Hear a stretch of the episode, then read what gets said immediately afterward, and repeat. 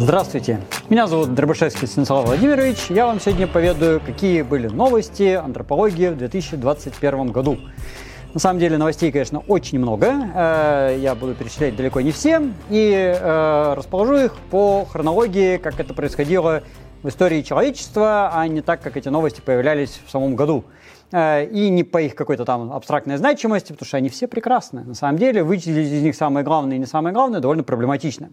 Но если заглубиться в древность, э, было произведено переописание черепа DNH-7 из Южной Африки. Это из Дрималина, э, череп парантропа, который был найден вообще довольно уже таки давно, череп самки австралопитека, массивного парантропа бойсовского, э, парантропа робустуса, который, что замечательно, самый целый череп этого самого парантропа из всех найденных. Тем более было обидно, что череп был описан крайне э, скукоженно. Э, раньше, то есть когда его нашли, было, было описание, были публикации, но там было очень как-то так сжевано, как-то, ну, типа, мы нашли череп. А наконец-то пришло время узнать о нем всю правду. И мы узнали о нем всю правду. А более того, еще в 2020 году были опубликованы данные по другим черепам из Дрималина. И там вырисовывается вообще новый вид парантропов, поэтому он может быть и не робустус вовсе, вовсе а какой-то такой проторобустус. Но, правда, описатели этого черепа решили, что названия и так уже хватает, не будем называть новый вид. Но если бы его описывали сто лет назад, или хотя бы 50 лет назад, 100% описали бы новый вид. Что чудесно. Самый целый череп, наконец-то мы знаем о нем всю правду. А, чуть поближе к нам а, странные люди из пещеры э, Rising Star, вернее, пещерной системы. И в 2021 году были опубликованы данные э, по этой пещерной системе, что она, оказывается, намного больше, чем казалось до сих пор. Были известны две пещеры Лисейди и Диноледи, ну, вначале, вернее, Диноледи, потом Лисейди, а теперь найдена еще третья пещерная часть, а, а пунктирчики на карте ведут еще в какие-то непонятные закоулки, и там наверняка есть еще. И на протяжении нескольких последних лет были найдены сотни находок, и в том числе описан новый череп ребенка. Ну, правда, череп звучит так слишком пафосно, там вообще такие фрагментики, но э, там много этих фрагментиков. Э, и склеивается более-менее, правда, черепушка, даже, скорее всего, целый скелет. Э, в принципе, еще в 2020 году был опубликован другой скелет э, ребенка из э, этого самого Rising Star, э, этого человека на леди. Э, и теперь у нас вот два хороших ребенка. Но находок там реально сотни, а в первой пещере вообще полторы тысячи фрагментов на одном квадратном метре, это же просто сердце радуется. А теперь таких пятнышек на карте намного больше. И раскопки продолжаются. Другое дело, что э, руководитель раскопок Либергер умеет держать интригу, и до последнего никакой информации оттуда не просачивается. Не знаю, как ему это удается в наш век э, социальных сетей, чтобы никто нигде не проговорился, но он как-то умудряется это делать. Так что сто процентов скоро мы про этих самых загадочных людей на леди узнаем еще много всего нового. Э, из э, э, более близких времен, то есть люди на леди-то это где-то 200-300 тысяч лет, а из более близких к нам времен денисовцы и неандертальцы. С денисовцами прям-таки красота, потому что описан череп из Харбина, который, видимо, самый целый череп денисовца, найденный на данный момент. Правда, Китайцы его так описали, что он вроде как и не денисовец вовсе, а просто какой-то предок китайцев. Но мы-то знаем, а, что это есть денисовец, потому что у него редуцированные третьи маляры, и вся рожа у него совершенно денисовская. Правда, мы не знаем, как выглядели денисовцы в Денисовой пещере, потому что там есть только ДНК. И в Байшие мы тоже не знаем, которая чуть раньше была э, найдена и в 2020 году опубликована, где есть нижняя челюсть, но только нижняя челюсть – это фрагмент. Ну, вот, но из общей логики вырисовывается, что именно э, в Китае жили эти самые денисовцы. И вот этот череп из Харбина, который вообще какой-то там крестьянин нашел еще в 30-е вроде как годы, э, но описан только сейчас, это и есть тот самый денисовец. Ну и вообще про денисовцев много новостей. Э, другая из современных людей э, выяснилось, что наибольшая примесь денисовцев среди современных людей имеется у филиппинских пигмеев аэта, которые низкорослые, курчавые, черноволосые и довольно своеобразные. То есть, в принципе, то, что у них большая была и давно, а теперь нарисовалось, что у них мировой рекорд, это круто. А, и на Сулавесе из голоценового погребения, э, ну, уже совсем поздних времен, э, выделено тоже ДНК, и оказалось, что тоже там женщина небольшого роста, и у нее тоже очень большая, это самая денисовская примесь.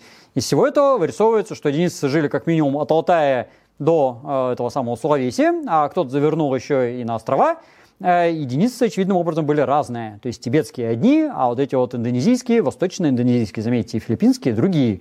А если учесть, что на Лусоне, где живут те самые пигмеи, а это э, не так давно было найдено, э, был найден новый вид Homo luzonensis, который пигмейский вид, и который датировка 67 тысяч лет, и который может быть пигмейским денисовцем, а пигмеи, они пигмеи, и у них максимальная денисовская примесь, то тут все сходится, потому что у шизофреников всегда все сходится. Вот. Но есть новости из неандертальцев. Э, в Мотоласканосе в Испании найдены э, следы ног этих самых неандертальцев с древностью 106 тысяч лет назад. Э, и это одни из самых древних следов неандертальцев. Ну, в принципе, были и другие, но тут их много, что приятно. Куча следов, причем самых разных людей, ростом от метра до метра девяносто, но в среднем где-то там метр тридцать, метр пятьдесят что, в общем-то, согласуется с прежними данными о неандертальцах. Э, ну, откуда, собственно, понятно, что это неандертальцы, ну и кто бы там еще был в Европе в это время. Э, но есть метр девяносто, то есть либо у него были лапти какие-то совершенно непропорциональные, ну, потому что длина тела, понятно, по следам реконструируется, либо он реально был здоровенный какой-то гипер-неандерталец, что тоже может быть. Ну и в любом случае, Э, это прибрежные неандертальцы с довольно нестандартным поведением. В последнее время таких все больше становится известно. Такие найдены были и в Италии, и в Португалии, но вот сейчас и в Испании в том числе нашли. То есть это те, которые жили, как все нормальные люди, на берегу моря, э, ловили рыбу, э, хорошо себя чувствовали, ходили по пляжу, бегали по пляжу босиком. Это же мечта всех с, развивающимися, само собой, волосами. Вот, ну, в стиле там спасателя Малибу. Неандертальцы с мохнатыми ногами, вот такого размера. Так что это прекрасно. Ну, образ неандертальцев немножко изменился. Но и э, протосапиенсы не подвели. Э, особенно много сведений поступило из Южной Африки. Э, в частности, э, были проведены глобальные передатирования разных слоев, содержащих, в частности, э, украшения из скорлупы страусиных яиц. И оказалось, что со времени примерно 105 тысяч лет назад таких находок становится много а до 105 э, мало. Ну, то есть тоже есть, но какие-то так себе. И получается, что вот где-то около 100 тысяч лет назад, ну, конкретно даже 105, э, был какой-то прям, можно сказать, переломный момент, когда прям поперло и стали все делать эти самые украшалки. Э, может быть, это связано с климатом, а может быть, как-то еще. Ну, что характерно, в Малаве были исследования, которые показали, что плюс-минус в это же самое время происходили довольно существенные изменения экосистем, причем именно в тех местах, где жило больше всего людей. То есть это время, когда людей стало много, и они э, стали влиять на окружающую действительность и менять экосистему. Э, и сами тоже меняться неизбежно. И вот, в частности, стали украшать себя. Э, но вообще таких украшений найдено довольно много.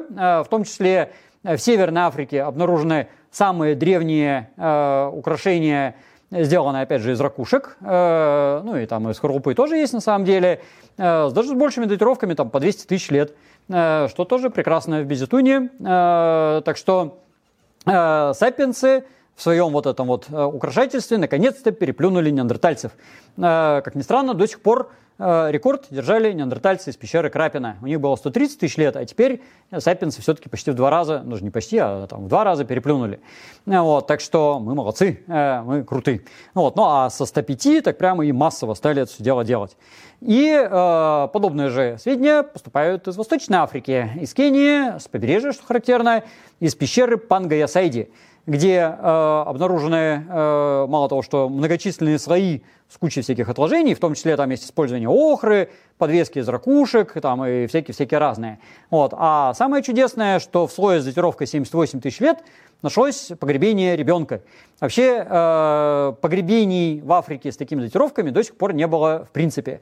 То есть кости были, и более древние, более молодые, какие угодно, а погребений не было. А теперь это погребение. И это здорово, потому что э, погребения неандертальцев известны, ну, с датировками там где-то под 70 тысяч лет и меньше.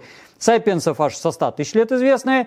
Ну, такие типа погребения там и даже более древние. А вот в Африке были кости, а вот прямо чтобы вот похоронили, не было. А теперь есть. И значит, наши предки и в погребальных обрядах были впереди планет всей. Э, потому что 78 тысяч лет, ну, это, в принципе, сопоставимо с неандертальцами, которые примерно в это же время примерно тем же занимались, да, но чуть-чуть все-таки, наверное, древнее. Э, ну и в любом случае, в Африке такого не было пока. А тут еще и культура э, чудесная, потому что, как я уже сказал, тут есть и охры, и украшалки, и охота на каких-то э, скрытных лесных животных, которых фиг поймаешь. Поэтому предполагается, что, может быть, они использовали там лук со стрелами или селки какие-нибудь. Ну и вообще, э, эта стоянка Пангаэсайди оказывается э, самой древней стоянкой тропического дождевого леса, э, что само по себе прекрасно, потому что до сих пор были саванные, э, прибрежные стоянки, а вот лесных не было. Э, а теперь есть, это хорошо. Э, и потом, э, когда сапиенс все-таки вылезли наконец из своей Африки и пошли в разные стороны, они стали меняться. Были, в частности, сделаны анализы ДНК первых кроманьонцев из Бачи-Киро. Ну, вообще в этом самом Бачу-Киро в Болгарии много всего было найдено давно уже, и там масса всяких исследований. Э, и оказывается, что это одни из самых древних, если вообще не самые древние сапиенсы в Европе, потому что там датировки до 47 тысяч лет пока таких не было на самом деле, а теперь есть. Э, ну, а там разные слои на самом деле, там есть и 40, и 34, там разные. Вот, и сделали, собственно, анализ э, ДНК трех индивидов. Выяснилось, в частности, что у них довольно-таки большая неандертальская примесь, Э, ну, что, в общем, в чем-то логично. Но, правда, что характерно, неандертальская примесь все-таки меньше, чем у человека из Устишима. А человек из Устишима, изомская бедренная кость, э, там 45 тысяч лет, ну, то есть практически та же цифра, э, в среднем все-таки древнее, чем большинство этих бачакирских, хотя э, бачакиры один там и древнее даже есть, но э, у устишимского неандертальца, неандертальской примеси больше. Ну, то ли это просто индивидуальная какая-то случайность, а может быть, потому что пока он там дошел до этого Омска своего, с которого уже не вернулся, туда невозможно вернуться, но пока он туда шел, где-то по пути еще, видимо, смешался с неандертальцами еще разок, потому что у э, восточных сапиенсов обнаруживается три примеси неандертальцев. Ближневосточная, еще раз ближневосточная и уже какая-то азиатская от алтайских неандертальцев. И вот здесь оно такое нарисовалось. Это чудесно. Ну, так что э, э, европейские э, кроманьонцы имели большую неандертальскую примесь, но все-таки меньше, чем азиатские кроманьонцы. И это уже какие-то разные кроманьонцы. Это прикольно.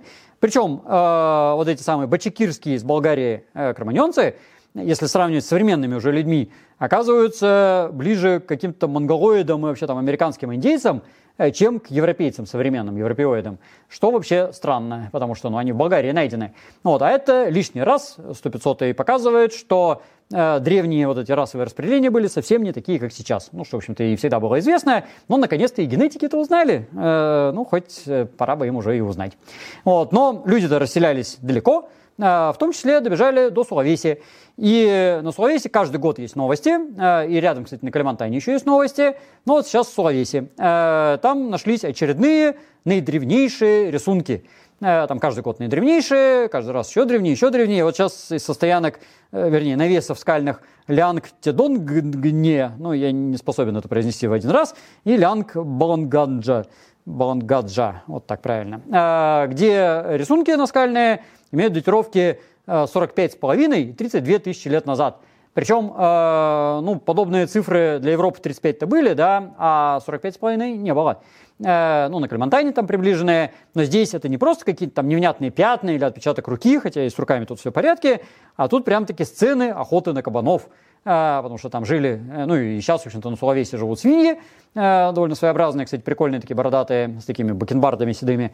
Э, и вот люди на них тогда охотились, сейчас охотятся, и уже 45,5 тысяч лет назад они это нарисовали в виде картины. В Европе так не умели тогда. Ну, по крайней мере, у нас примеров нет. А на Словесе умели. И до сих пор свиней едят. Молодцы. Вот. Но из Европы, тем не менее, поступают сведения Почему они могли рисовать в пещерах? Ну, правда, к Словесии это не относится, там это такой наскальный навес, э, ну, такие гроты. А вот в Европе группа исследователей проследили, э, сделали карты пещеры, проследили в каких местах пещер больше всего рисунков и какие эти самые рисунки. И оказалось, что наибольшее количество и самые какие-то глючные рисунки в самых дальних э, тупиковых закоулках, где э, кислорода уже мало, а скапливается какой-нибудь там угарный газ и всякая такая пакость э, газообразная. И где люди туда забирающиеся э, получают гипоксию, недостаток кислорода. Вот, их глючит, э, и вот такая чудесная гипотеза, что от того, что они там нанюхались каких-то этих газов нехороших, э, там метана, я не знаю, э, и имели гипоксию, э, их колбасило и давай рисовать на стене. Так ли оно было, честно говоря, большой вопрос. Но я думаю, все наркоманы планеты при, привосприяли как бы немножко на этой новости, но на самом деле, когда древний человек полз в дальний закоулок, он с собой охру как минимум должен был тащить, то есть он уже знал, что он будет рисовать. Вот, поэтому гипотеза по-своему прикольная, ну и там приводятся всякие графики, там распределение газов, там все дела. Вот, но все-таки думается, что рисовали они не потому, что их глючило, а потому что они умели рисовать.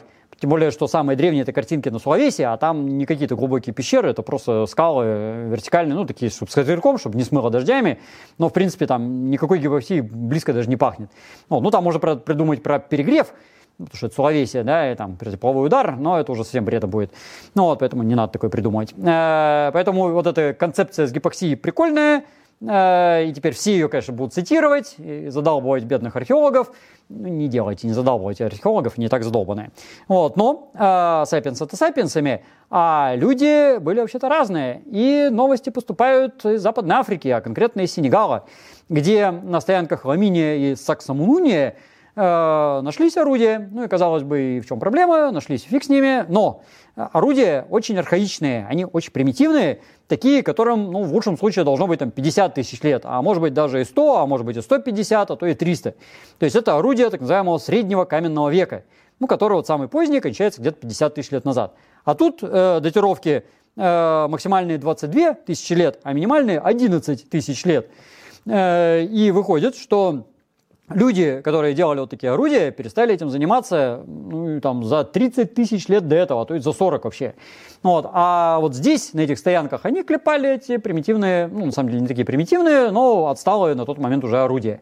И вырисовывается, что это были какие-то э, непонятные люди. Антропологии тут нету, но э, мы знаем, что недалече в Нигерии есть черепушка Ива Леру у которой тоже датировка где-то там порядка 16 тысяч лет, а то и меньше, там до 12, э, и у которой морфология как будто и 300 тысяч, а датировка-то от 16 до 12.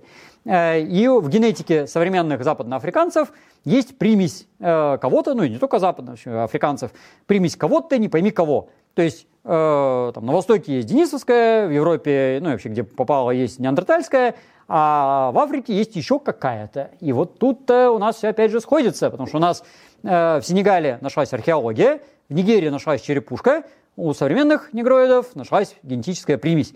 И, видимо, значит, э, в Африке, ну, видимо, в западной, потому что туда археология с антропологией показывают, жил какой-то еще неведомый вид людей. Название пока, на удивление, не придумали, а, так что каждый может, а, пока все открыто, а, но скоро, я думаю, придумают. Так что вот какие-то такие а, странные персонажи даже в Африке жили. Как они там изолировались, не очень понятно, но учитывая, что с севера, с севера была Сахара, запада, юга э, море, там Атлантический океан, Гвинейский залив, э, а на восток тропические джунгли – Видимо, вот такая экологическая изоляция срабатывала. Ну, учитывая, что в какой-нибудь там рядом расположенной Либерии до сих пор живут карликовые бегемоты, которые тоже неспроста, только там сохранились, да, и вообще там эндемизм довольно высокий.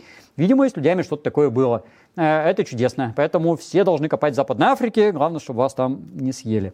Вот. Но э, на самом деле люди-то развивались, бегали туда-сюда, и в Европе культура двигалась своим чередом. А, исследователи французские наконец-то распаковали и посмотрели материалы, раскопанные еще там, бог знает когда, чуть не в 19 веке, из пещеры Марсуос с датировкой 18 тысяч лет назад. И там нашлись раковины морские, расписные, с отломанными кончиками, использовавшиеся в качестве музыкальных труб, а, чего до сих пор не было. То есть это совершенно дивная вещь. А, то есть образ кроманьонцев, он как-то так приобрел новые черты. То есть одно дело, когда это чуваки в каких-то этих оленях шкурах э, с копьеметалкой бегают там за шерстистым носорогом, да, а другое дело, когда это пафосный чувак, трубящий в расписную э, морскую раковину пятнышками такими красными расписную. Ну вот, это совсем другой калинкор. Э, причем эти, это морские раковины, их надо было еще откуда-то приволочь, потому что понятно, что в ледниковой Франции, ну, с этими сайгаками, да, там, северными оленями, морским раковинам взяться особо было неоткуда. Ну, там побережье-то есть, конечно, там и Средиземное, и Атлантическое, но оно было холодное, там тюлени водились, э, а раковины не водились. Ну, такие, по крайней мере. Значит, откуда-то они их приволокли. Это само по себе прекрасно. Это говорит о дальнем транспорте и дальних каких-то обменах. Вот. Ну а поскольку они дальние были, эти транспорты и обмены, то люди добежали в том числе до э, Америки и до Австралии. Ну, до Австралии пораньше, до Америки попозже. И оттуда тоже есть новости, потому что уже как 150 лет э, борются две концепции, что мегафауна в Австралии, в Америке вымерла сама собой, потому что климат менялся и как бы стало грустно, либо же потому что ее съели люди. Э, и аргументы приводились там многие разные, подъехала новая порция аргументов. Э, для Австралии, например, э, посмотрели демографические особенности этой фауны. То есть общая идея такая, что животные, которые рожают мало детенышей, которые долго растут, должны быстрее страдать от пресса людей. Э, ну, потому что если там выносить детенышей, они быстро, эти зверюшки, кончатся. Вот. Но оказалось, что демографические вот эти свойства этих э, гигантских э, сумчатых на вымирание никак не сказываются. Чего делается финтушами, что типа люди вообще ни при чем. Вот. Ну а то, что исчезли самые крупные, самые вкусные, именно вот строго в тот самый момент, когда появились люди, это, причем тут это просто совпадение. Ну, вот это так случайность. Вот это другое, это понимать надо. Ну, вот, а австралийские аборигены, конечно, ни при чем. Они же пострадали от проклятых колонизаторов, значит, они святые, значит, они не могли съездить протодонов, каких-нибудь там гигантских кенгуру. Вот, в Северной Америке э, свой приступ э, политкорректности. Тоже нельзя обвинять индейцев в том, что они съели мамонтов и лошадей. Э, поэтому э, были посчитаны очередные корреляции Э, климатических изменений вымирания мегафауны показано, что да, совпадает. Как только потеплело, тут же фауна вымерла. Ну, а то, что в это же время появляется куча народу, это просто совпадение. Вот, э, это так просто совпало. Вот, так что, конечно, климат виноват. Вот, но э, эта борьба, я повторяюсь, она идет уже 150 лет. И вообще, как бы, ну, очевидно, что если на протяжении сотен тысяч лет климат менялся туда-сюда со страшной силой, и фауна менялась, но, в общем, принципиально оставалась та же, а как только появляются люди, и климат чуть-чуть меняется, и все тут же вымирают, ну, при чем тут аборигены на самом деле? Ну, так что э, новостей много, э, на самом деле подъезжают все новые и новые, и нет сомнения, что будут и еще. А до Нового года осталось еще парочка минут, поэтому наверняка э, где-то в недрах какого-нибудь там Uber-журнала еще прям печется новая новость, э, и мы узнаем много всего нового про древность.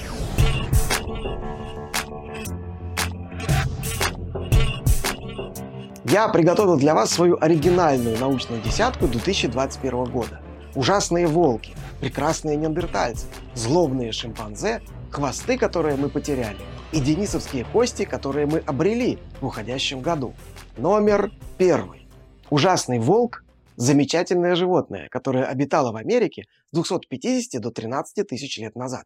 Этот зверь особенно прославился после выхода «Игры престолов», где фигурируют люто-волки – Direwolves. Размером ужасный волк был самых крупных серых волков, обладал очень большими зубами и мощным укусом, был коренаст, а охотиться предпочитал на крупную добычу. Многие специалисты полагали, что ужасный волк очень близок к привычным нам серым волкам, чуть ли не на уровне подвида. Уж больно сходно их строение. Но теперь слово взяли генетики. Исследователи получили ДНК из пяти образцов костей ужасного волка возрастом от 13 до 50 тысяч лет. Анализ ДНК показал, что ужасный волк сильно отличается и от серых волков, и от койотов. Он состоял с другими волкоподобными лишь в дальнем родстве. Получилось, что родословное дерево псовых включает три главные ветви – ужасных волков, африканских шакалов и всех остальных волкоподобных. Итак, Лютоволков необходимо выделить в отдельный род эноцион, а их сходство с серыми волками – результат параллельной эволюции. Удалось установить и примерную хронологию. Последний общий предок ужасных волков и других волкоподобных жил около 5 миллионов 700 тысяч лет назад. Вдумайтесь, ведь почти в это же время жил последний общий предок шимпанзе и человека. Номер второй. Ученым известно не так много генов, которые бы у современных людей работали не так, как у неандертальцев. Один из таких генов, известных ученым, НОВА-1. Этот ген влияет на формирование связей между нейронами. Известно, что мутации в НОВА-1 могут приводить к неврологическим расстройствам. В гене НОВА-1 оказалась нуклеотидная замена, которая не встречалась у неандертальцев, денисовцев и шимпанзе, но присутствует у всех современных людей из базы тысячи геномов. Вот исследователи и решили проверить, каким отличиям в строении мозга приведет работа архаического варианта НОВА-1. Но как это сделать? Идея выращивания микромозга в пробирке звучит фантастически. Но на самом деле подобное делается не первый год и уже по обкатанной процедуре. Для этого даже существует специальный набор, который продается за 400 долларов. Этот кит позволяет вырастить из эмбриональных стволовых клеток крошечное подобие мозга с нейронами, извилинами коры и даже зачатками глаз. Суть эксперимента в том, чтобы вырастить часть органоидов обычного сапиентного типа, а другие генетически модифицированные. С помощью генной инженерии исследователи заменили в человеческих стволовых клетках современный вариант Нова-1 на архаический и получили несколько выводков органоидов, из обычных стволовых клеточных линий и из отредактированных. Так вот, носители архаического варианта получились меньших размеров. Кроме того, их поверхность оказалась более морщинистой, форма неправильной. Такие клетки разрастались медленнее, и процесс созревания этих органоидов занял больше времени. Обнаружились отличия и в структуре тканей. Итак, Исследователям впервые удалось воочию наблюдать влияние неандертальского генетического варианта на человеческий мозг, пусть и на очень приблизительной модели. Номер третий. До недавнего времени древнейший ядерный ДНК животного, который удалось прочитать, был геном лошади, жившей 700 тысяч лет назад. А теоретическим пределом для палеогенетики считался 1 миллион лет. И вот, наконец, Рубикон пройден. В Nature опубликована статья о прочтении геномов из трех мамонтовых зубов, два из которых, по-видимому, древнее одного миллиона лет. Все три зуба найдены на территории памятника Алерская свита в Якутии. Образец крестовка найден в отложениях возрастом около 1 миллиона 200 тысяч лет. Древность второго образца, Адыча, не менее 1 миллиона лет. Третий зуб, Чукочья, имеет возраст от полумиллиона до 800 тысяч лет. Вот из этих-то зубов специалистам и удалось извлечь значительную часть геномов. Кем же хозяева зубов приходились другим, более поздним мамонтам из Европы, Сибири и Северной Америки? Оказалось, что Чукочья и Адыча родственны популяции, предковой для всех более поздних мамонтов. А вот крестовка относилась к другой группе, доселе не описанной. А особенно интересно происхождение североамериканского мамонта Колумба, геном которого участвовал в исследовании.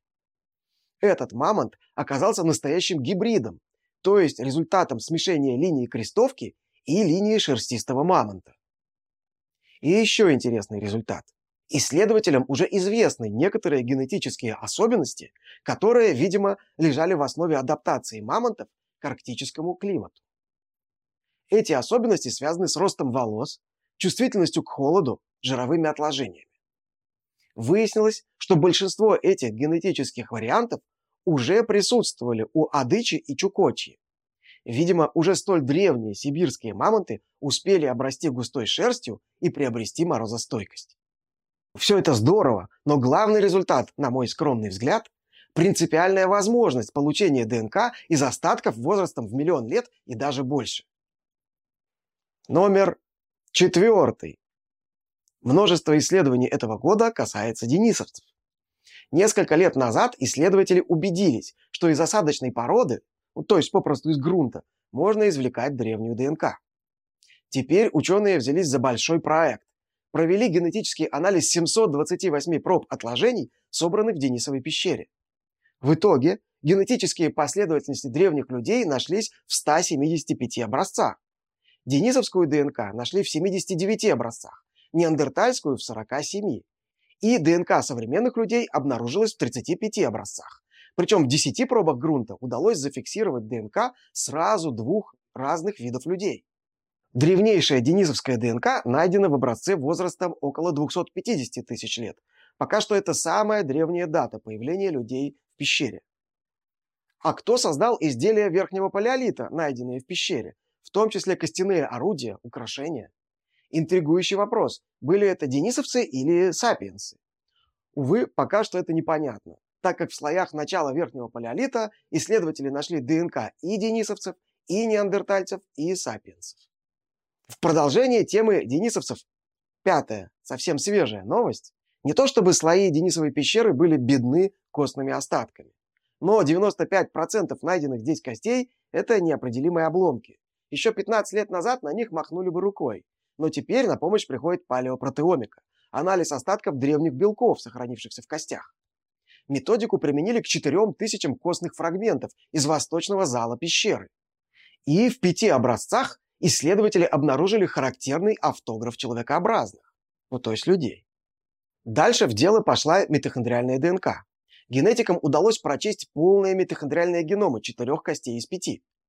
Оказалось, что один образец неандертальский, а три попали в диапазон изменчивости денисовцев. Вероятный возраст неандертальской косточки 134 тысячи лет. И этот индивид приходился другим неандертальцам из Денисовой пещеры весьма дальней родней. А что можно сказать про новых денисовцев? Их возраст около 200 тысяч лет. То есть они оказываются древнейшими известными денисовцами. И очень интересная деталь.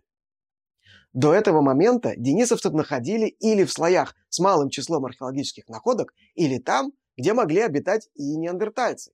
Поэтому оставался вопрос, эти орудия создали денисовцы или все же неандертальцы? Теперь же речь идет о слое очень насыщенном археологией, более 3000 каменных артефактов на квадратный метр. И никого, кроме денисовцев, в этом слое не находили. То есть в создателях орудий можно быть уверенным. Археологические находки относятся к раннему среднему палеолиту, и у них есть аналоги только на Ближнем Востоке, в Ливанте. Сходство это хорошо, но между Ливантом и Алтаем 6 тысяч километров. Что бы это значило? И шестой номер – самая громкая находка именно с Ближнего Востока. Нешер Рамла – это карстовый провал на склоне Иудейских гор. При раскопках в нем археологи обнаружили человеческие кости, часть черепа и почти целую нижнюю челюсть. Э, возраст находок около 125 тысяч лет.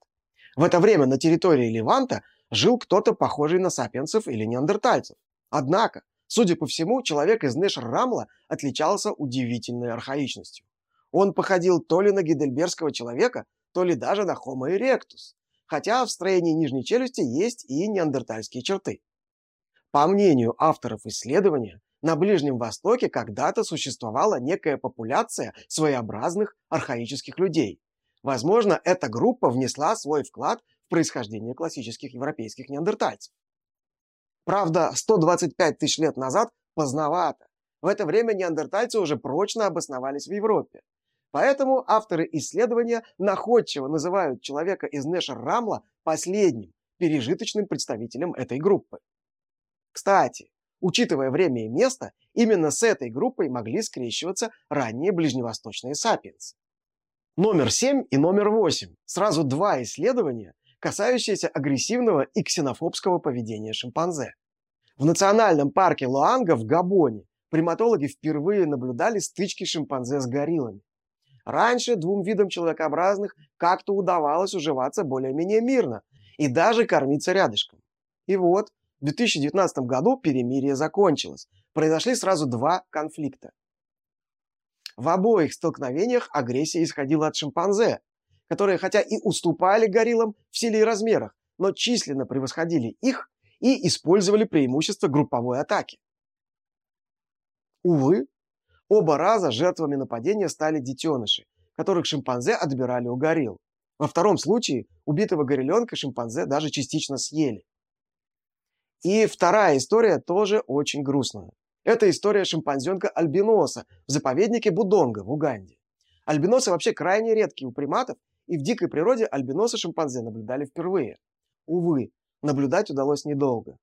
Другие шимпанзе отнеслись к необычному новорожденному крайне агрессивно. И хотя самка пыталась спрятаться, спустя четыре дня соплеменники отобрали у нее детеныша и мигом растерзали. В обоих случаях поведение обезьян, честно говоря, мало отличалось от человеческого.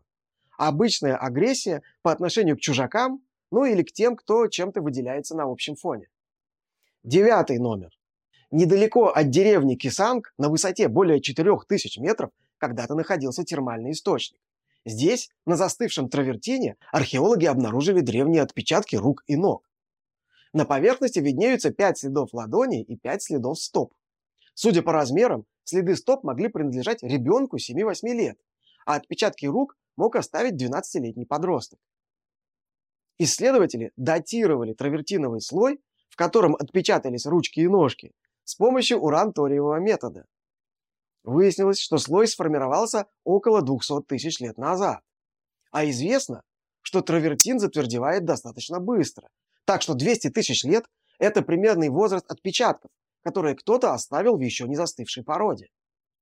Вряд ли такой набор следов и рук и ног рядышком образовался случайно. Представьте, что двое детей играли у источника и намеренно оставили эту мозаику из следов. В результате получилось некое э, произведение наивного искусства. 200 тысяч лет назад. Для сравнения, другие отпечатки ладошек в пещерах, которые считались до этого древнейшими, так вот они в 4 раза моложе. Получается, самыми первыми художниками среди людей были детишки. И это происходило на высоте 4 километров. Надо добавить, что именно на тибетском плато, в пещере Байши, не так давно была найдена денисовская челюсть возрастом 160 тысяч лет. Следов сапиенсов такой древности здесь еще никто не находил. Так что очень вероятно, что авторы отпечатков были денисовцами. И десятый номер. Многие приматы могут похвастаться шикарным хвостом, но не человекообразные. У шимпанзе, горилл, орангутанов, гибонов и человека хвоста нет. Вероятно, около 25 миллионов лет назад у общего предка современных человекообразных хвост пропал, оставив после себя только жалкий копчик.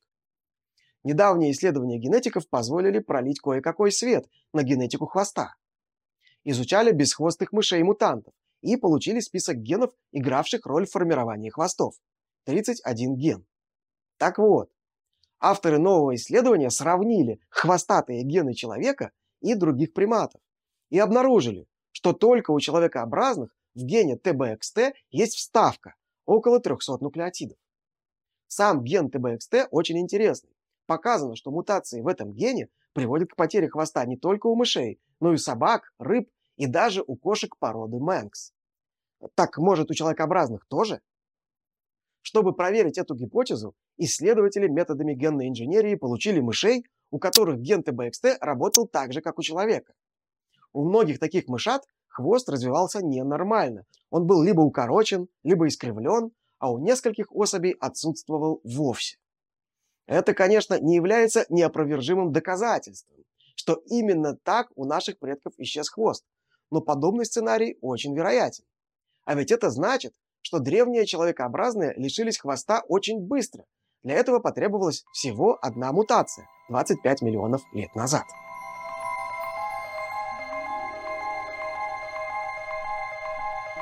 Всем привет, меня зовут Сударикова Елена. Я старший научный сотрудник Государственного Дарвинского музея и антрополог по образованию. Сегодня я расскажу вам про две мои самые любимые новости этого года. Одна из них издана была в начале года, а другая в конце. А в начале года эта новость посвященная австралийской наскальной живописи. А, и а, это исследование рисунка кенгуру и его датировка.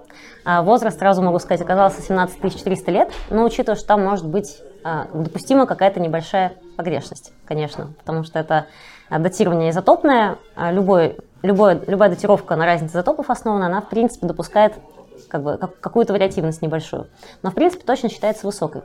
Интересно, что датировать саму картинку а, было невозможно, потому что не все картинки делаются с углем, и не всегда есть возможность датировать ну, обычным радиоуглеродным методом. Вот. А, и сама картинка датировалась даже не по кальцитовым натекам, а по э, осам, по осиным гнездам, которые за все эти тысячи лет налипали неоднократно на картинку, и, соответственно, именно анализ осиных этих гнезд, он позволил нам узнать возраст картинки. Интересно, что в то время, когда она рисовалась, э, континент выглядел чуть иначе, потому что есть череда ледниковых периодов, и вода отступала от континента значительно дальше, на 100 с лишним километров, от того, где она сейчас Австралия окружает. И сама пещера, где изображена эта картинка, она находится в Западной Австралии, в местечке Кимберли, она была поднята гораздо выше, над уровнем моря. А в самих картинках интересно вот что. Археологи, которые занимаются наскальной живописью, у них есть последовательности а, стилей, которые характерны для той или иной местности или для той или иной художественной школы, если можно так сказать, древней. И м, есть м, некие стили, которые приписываются людям разного времени.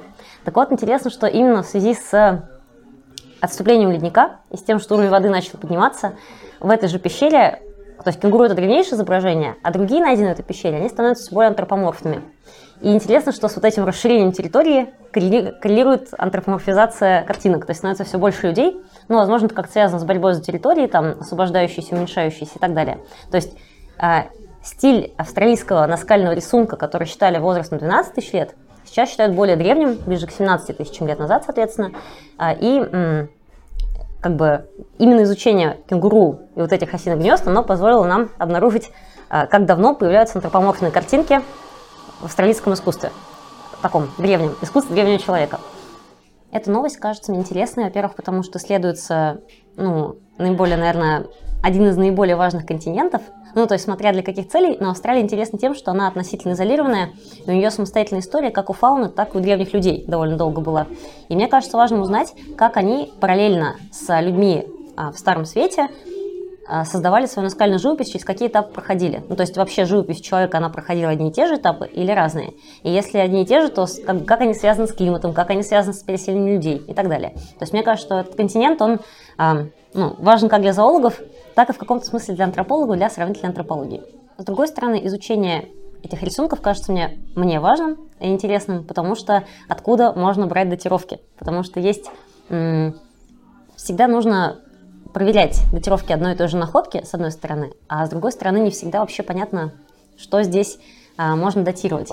И вот эта идея с гнездами ос, она такая ценная и хорошая. То есть мы, когда находим какие-то даже кости, жалко пускать кость на навески для того, чтобы делать датировки лишний раз. Ну, то есть сколько-то все равно придется потратить, но всю кость перемалывать, чтобы узнать точный возраст, понятно, это глупо. Это я понимаю как бы как антрополог и как музейщик. Так с находками делать нельзя.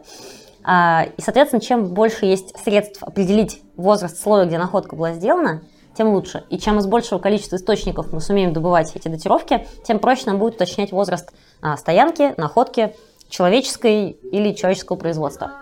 Вторая новость а, в течение этого года, которая мне кажется наиболее важной, наиболее симпатичной. Ну, то есть понятно, что в антропологии много всего случилось, вот. но обе статьи, которые мне кажутся классными, они вышли в Nature. Мне кажется, что это такой своеобразный тоже знак качества. Вторая симп- симпатичная мне статья – это статья про следы из Лайтали, из Танзании, из Восточной Африки. В принципе, раскопки там ведутся с 30-х годов. Там, как засела династия Лики, так она достаточно долго и сидела. А, первая цепочка следов была найдена еще в 70-х, ну, точнее, первые три. И вообще, этому местечку так повезло, что 3,6 миллионов лет назад извержение вулкана попало на довольно влажную землю, и это извержение, вот его следы, они долго застывали на застывающем вот этом туфе оставили свои следы самые разные животные. И хищные саблезубые кошки, там махароды, копытные самых разных видов. И, соответственно, туда попали следы австралопитеков. А следы из Лайтали – это такая раскрученная очень, на самом деле, история, она в мире хорошо известна. А, и она была важным своим подтверждением того, что австралопитеки ходили на двух ногах вообще, в принципе. Что у нас в это время в саванне австралопитеки двуногие уже были вся эта местность, она продолжает изучаться и раскапываться. И там есть еще одна цепочка следов, которая напоминала человеческие, а, но ее изначально атрибутировали как, скорее всего, медвежью. А, то есть, что это не человек прошел, а какое-то, в общем, другое животное. Но вот сейчас, недавно, в начале декабря, вышло исследование, а, в котором команда исследователей определяет, ну, собственно, анализирует эти следы, походку организма, который их оставил, форму стопы, вес, рост и оказалось, что и сравнивает со следами разных медведей и со следами шимпанзе из заповедников. И эти сравнения показывают, что нет, у хозяина этих пяти следов, коротенькая цепочка, которую в 2019 году начали активно исследоваться, и сейчас э, получили ну, свое объяснение, как бы, что эти, с этих следов сделали трехмерные такие копии, модели компьютерные, их подробно изучили, и э, оказалось, что это не просто двуногое животное, что это какой-то гоминид древний, вероятно, австралопитек, но немножко нетипичный для австралопитеков, потому что они ростом были там, метр тридцать, метр сорок в среднем, хотя есть и свои малыши, и свои гиганты, как и у нас, а, как бы рост это величина варьирующая, но тем не менее. Средний рост был вроде как не очень большой. Но этого еще меньше. Этот чуть-чуть больше метра. Метр там и 4 сантиметра его оценивают по длине следа, по тому, как оно обезьян коррелирует с длиной тела. А интересно, что у него, у этого гоминида, широкая пятка, и пальцы стоят не веером, как у шимпанзе или у медведей, а они все-таки подведены близко друг к другу. То есть детальное изучение следов, понятно, что следы не очень четкие, да, не такие, как мы с вами там оставляем на песке, но детальное изучение следов показывает, что это какие-то все-таки древние гоминиды, вот, хотя авторы статьи аккуратно, ну, в общем, не называют этих гоминидов афарскими австралопитеками. Хотя про там, три другие цепочки следов, вот старые 70-х годов, мы точно говорим, что это афарские астралопитеки, есть находки их костей, как бы в тех же слоях, ну, то есть, как бы в этом мы не сильно сомневаемся.